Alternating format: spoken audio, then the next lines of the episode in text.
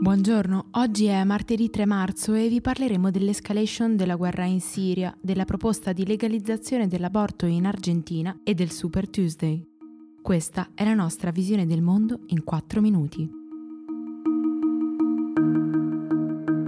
Ieri mattina, in meno di 4 ore, sull'isola greca di Lesbo sono arrivati 4 gommoni con oltre 200 persone a bordo. Ad attenderli sulla banchina hanno trovato un gruppo di residenti pronti a respingerli anche con la forza. Secondo alcuni presenti, i locali hanno urlato ai migranti di andarsene, aggredendo anche i giornalisti che documentavano la scena e gli operatori pronti ad assistere i naufraghi. Intanto, lungo il confine continentale con la Turchia, le autorità greche bloccavano circa 10.000 persone a colpi di cariche e lacrimogeni. Il nuovo flusso migratorio che ci riporta al biennio 2015-2016 è strettamente legato agli ultimi sviluppi della guerra in Siria. Dopo l'attacco della coalizione russo-siriana, in cui sono morti più di 30 soldati turchi, il governo di Ankara ha minacciato l'Europa di interrompere le operazioni di contenimento degli oltre 4 milioni di profughi siriani se non riceverà più aiuti da parte della Nato. Domenica il ministro della difesa turco, Hulusi Akar, aveva annunciato l'operazione Scudo di Primavera a Idlib contro le forze di Bashar al-Assad sostenute dalla Russia. Si tratta della prima offensiva diretta contro le forze dell'esercito regolare di Damasco, in aperta violazione del diritto internazionale. Giovedì il presidente turco Recep Tayyip Erdogan incontrerà il leader di Mosca Vladimir Putin per rivedere l'accordo di Sochi che prevede per l'area del nord-ovest siriano una zona di de-escalation. Presidente Alberto Fernandez vuole legalizzare l'aborto in Argentina attraverso una legge che invierà al Parlamento nei prossimi giorni. Sarebbe un momento storico per un paese in cui attualmente l'interruzione volontaria di gravidanza prevede il carcere, salvo nei casi di stupro o serio pericolo per la salute della madre. Oggi le associazioni umanitarie stimano che siano tra le 350.000 e le 500.000 le donne che ricorrono ad aborti illegali.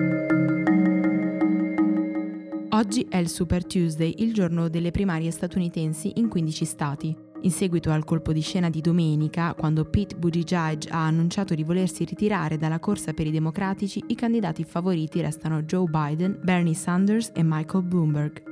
Buttigieg ha avuto conferma di non avere in alcun modo il sostegno della comunità afroamericana dal momento che in South Carolina ha preso appena l'8% e quindi ha deciso di lasciare campo libero ai suoi concorrenti per favorire la ricerca dello sfidante di Donald Trump.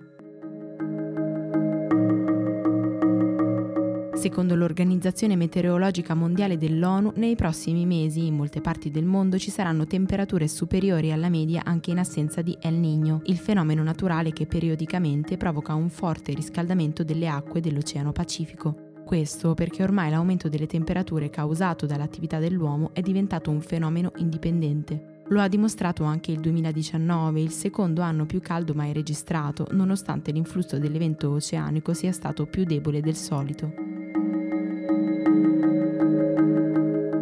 La Corte Suprema statunitense ha dichiarato che ascolterà l'appello presentato dalla California e dalla Camera dei rappresentanti per ribaltare una sentenza di un giudice federale del Texas che aveva giudicato l'Obamacare incostituzionale. I governatori vorrebbero che il caso fosse risolto entro le elezioni presidenziali del 2020 per fare pressioni al presidente Donald Trump sull'assistenza sanitaria, ma sarà difficile che questo possa accadere. La decisione dei giudici è prevista entro la fine di giugno 2021, dopo l'inizio del nuovo mandato presidenziale. Per oggi è tutto. Da Antonella Serrecchia da Rosa Uliassi, a domani.